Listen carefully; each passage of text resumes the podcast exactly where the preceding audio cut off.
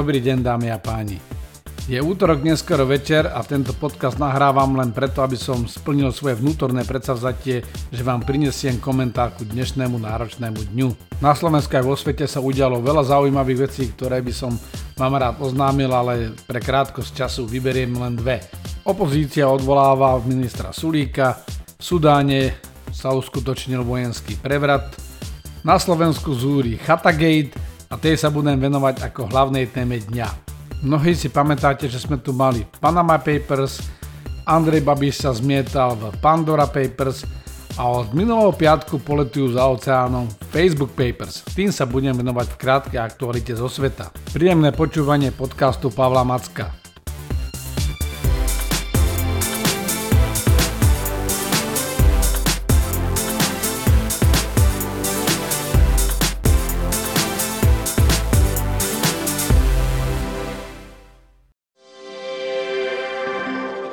Téma dňa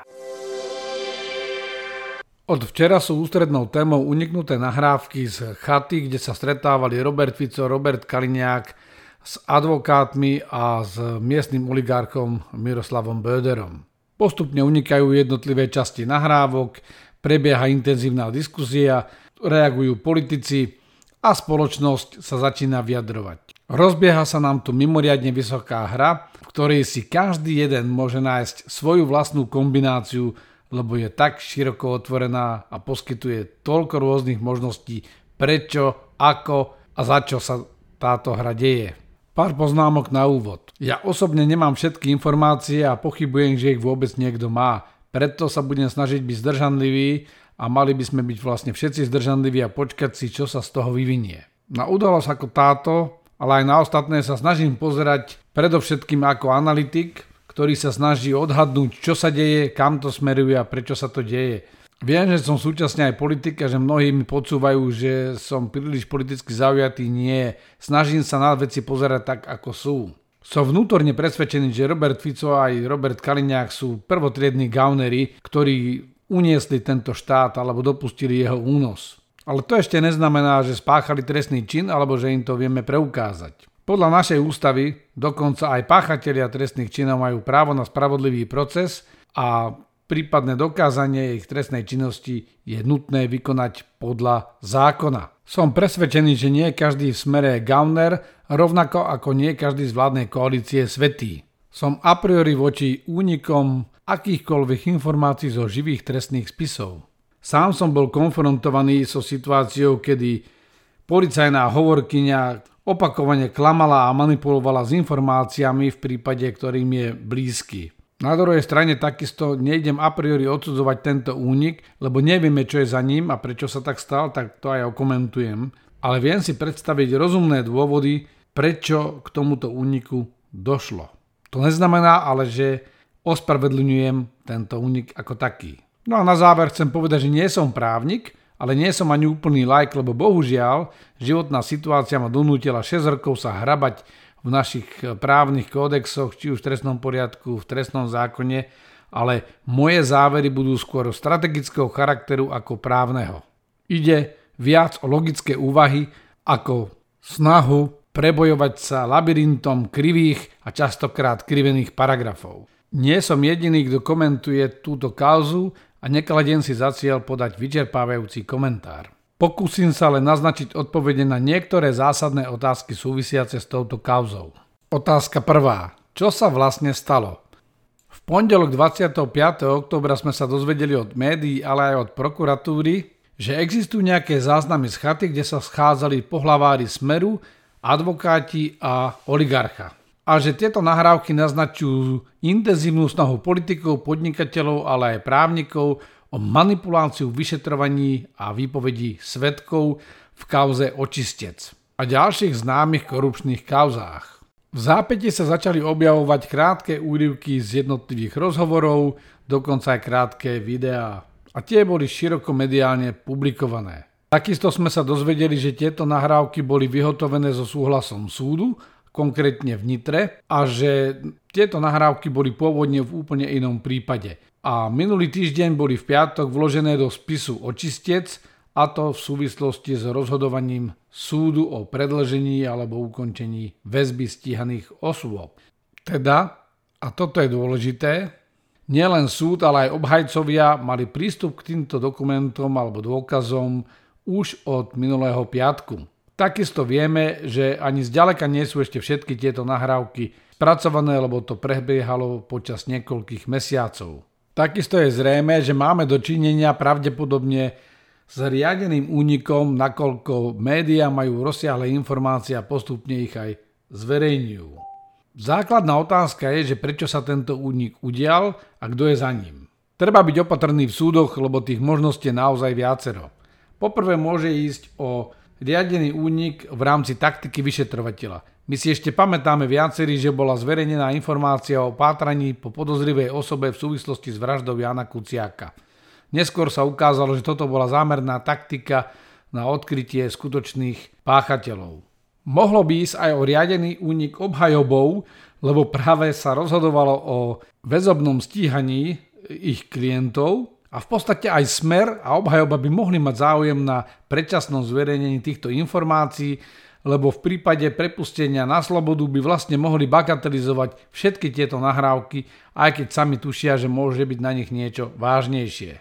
Nie je možné vylúčiť, že naozaj by mohla mať obhajoba a smer záujem na zverejnení týchto nahrávok a tým preventívne eliminovať ich dopad, ako aj spochybňovať prípadné trestnoprávne dôsledky s poukazovaním práve na to, že veď vidíte, aj tých obvinených predsa prepustili.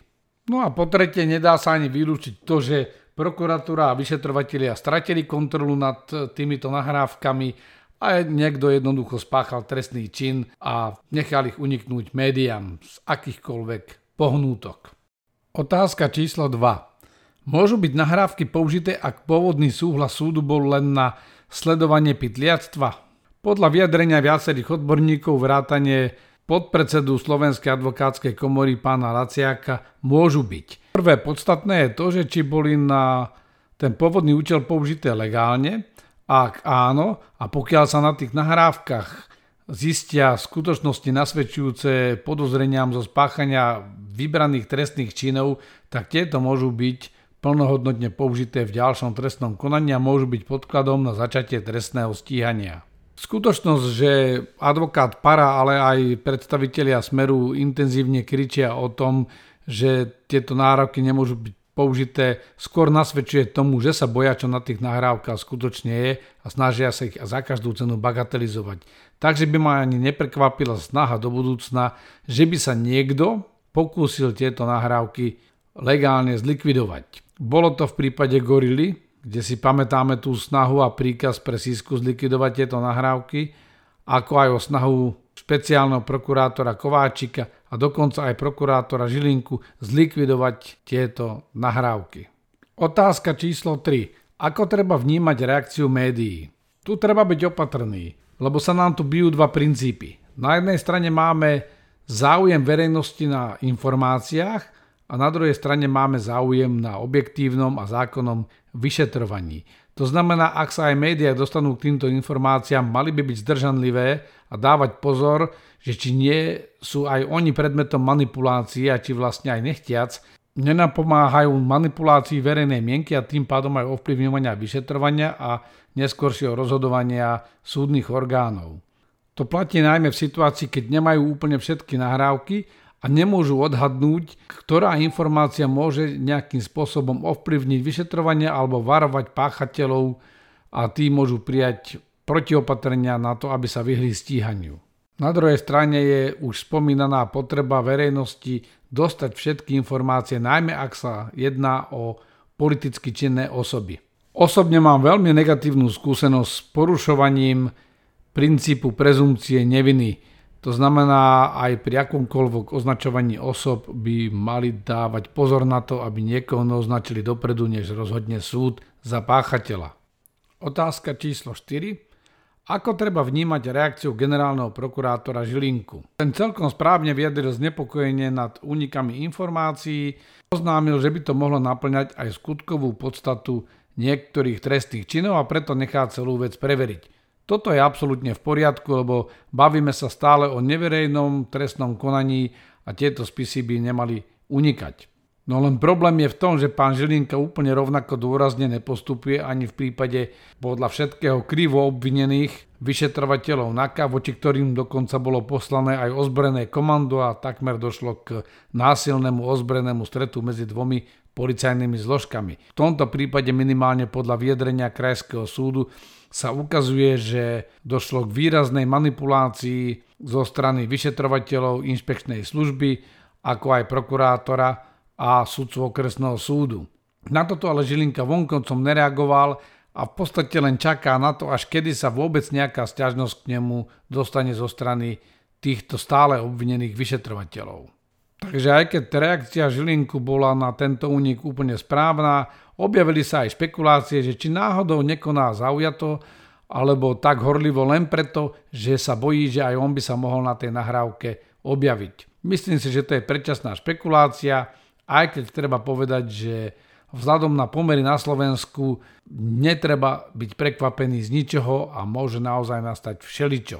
Generálny prokurátor Žilinka sa prezentuje ako jediný zastánca zákonnosti a právneho štátu, ale v skutočnosti čoraz viac pochybností je práve okolo toho, že silovo rozhoduje aj v situácii, keď tých dôkazov proti obvineným je podstatne viac a naozaj by bolo na mieste, aby mohol rozhodnúť súd, kde je stále možnosť opravy, kdežto žilinkové rozhodnutie je právne neopraviteľné, možnosť opravného prostriedku je zakázaná priamo zo zákona. To znamená, jediný človek dokáže kompletne negovať všetku prácu a nepripustí vlastne prerokovanie veci na súde. Otázka 5. Ide o politické prenasledovanie opozície? Ani náhodou. Orgány činné v trestnom konaní majú absolútne legitimné právo sledovať organizovanú trestnú činnosť a pokiaľ táto smeruje k politikom, tak tu treba vnímať, čo bolo prvé a v prípade smeru tých podozrení je viac než dosť. Takže výhovorky Roberta Fica, že on len ako politik sa zastáva stíhaných ľudí, v prvom rade treba povedať, že to sú jeho politickí nominanti, ktorí páchli rozsiahlu trestnú činnosť, začínajú vypovedať a jeho záujem by mohol byť aj iný ako záujem o ich občianské práva. Je strane od osob, ktoré sú sami politikmi, je vždy citlivá záležitosť. Len tu treba pripomenúť Robertovi Ficovi jeho aktivity ako nelegálne zvolanie Bezpečnostnej rady štátu, snahu o jej zneužitie na zásah proti občanom pod falošnou legendou nejakých dlažobných kociek, alebo aj nelegálne odpočúvanie ministra Naďa a celej centrály Olano počas doby viac ako jedného roku pod falošnou zámienkou. Problém nie je ani tak v odpočúvaní samotnom, ako skôr vo zverejňovaní jeho detailov, najmä pokiaľ tie detaily sú viac o jeho súkromnom živote ako o možnom zapojení sa do trestnej činnosti. Otázka 6. Preukazuje to nejakú trestnú činnosť? V tomto štádiu ťažko povedať. Jednoducho nemáme tie nahrávky, nie sú vyhodnotené. Ale v každom prípade to poukazuje na absolútne morálne bahno všetkých účastníkov týchto rozhovorov a to sme zďaleka nepočuli všetko. Jednoducho títo ľudia by mali vypadnúť z verejného života, mali by vypadnúť z advokácie a prestať otravovať spoločnosť. A na záver, aký je možný vývoj tejto kauzy? Poprvé je možné, že Fico a Para budú túto kauzu zneužívať pre svoje účely, jeden pre obhajbu svojich politických aktivít a druhý pre obhajbu svojich klientov. Po druhé, je možné, že nakoniec výjdu prekvapivé skutočnosti na povrch a dojde aj k trestnému stíhaniu viacerých osôb. A po tretie je možné, že podobne ako iné kauzy, táto kauza vyšumí dostratená a časom sa na ňu zabudne. Aktuality zo sveta. Tzv. Panama Papers a Pandora Papers hovorili o nekalých a pochybných praktikách viacerých politikov, umelcov a bohatých ľudí, ktorí ukrývali svoje peniaze a majetky pred zrakmi verejnosti a daňových úradov. Od minulého piatku sa objavili v Amerike aj tzv. Facebook Papers, ktoré zasiahli najväčšiu globálnu spoločnosť v oblasti sociálnych sietí. O čo ide? Facebook je dlhodobo kritizovaný pre nekalé praktiky, alebo pre nedostatočnú aktivitu pri potláčaní rôznych konšpirácií a hoaxov. Najväčšia kritika je, že uprednostňuje svoje zisky na úkor zdravia spoločnosti. Média ako New York Times, Washington Post, NBC a CNN publikovali celú sériu príbehov, ktoré dokumentovali úlohu Facebooku v udalostiach z januára tohto roku, keď boli tie nepokoje pred Kapitolom vo Washingtone a ako vlastne pomohli rastu tej konšpiračnej skupiny QAnon. Tieto správy dostali prezivku Facebook Papers a boli výsledkom spolupráce viacerých médií. Tieto Facebook Papers podstate potvrdili už všeobecne akceptované narratívy okolo chovania sa spoločnosti Facebook. A to, že Facebook nemoderuje svoje platformy rovnomerne po celom svete, že prioritizuje svoj rast ekonomický na úkor bezpečnosti a že samotná štruktúra spoločnosti a tejto platformy sú súčasťou problému. Jedna z tých správ hovorí o tom, ako sa im podarilo zriadiť falošný účet a ako šírili vlastne príbeh QAnonu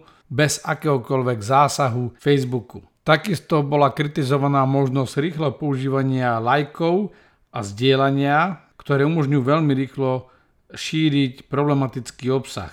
Dokumenty takisto poukázali na to, že Facebook rozdeľuje svet do nejakých svojich úsekov, oblastí alebo bublín a robí to rovnako kontroverzným spôsobom, ako to robia vlády. Jadrom problému bolo to, ako Facebook vlastne nakladá s tými, ktorí brutálne porušujú pravidlá tejto komunity alebo zneužívajú túto platformu na šírenie nenávistného obsahu a hoaxov. U nás majú mnohí kritici pocit, že vlastne Facebook stimuluje rast nenávisti medzi ľuďmi. Tento týždeň má Facebook viacero významných udalostí, vrátane oznámenia výsledkov a uvidíme, že či to bude mať nejaký dopad a či sa zmení chovanie tejto spoločnosti.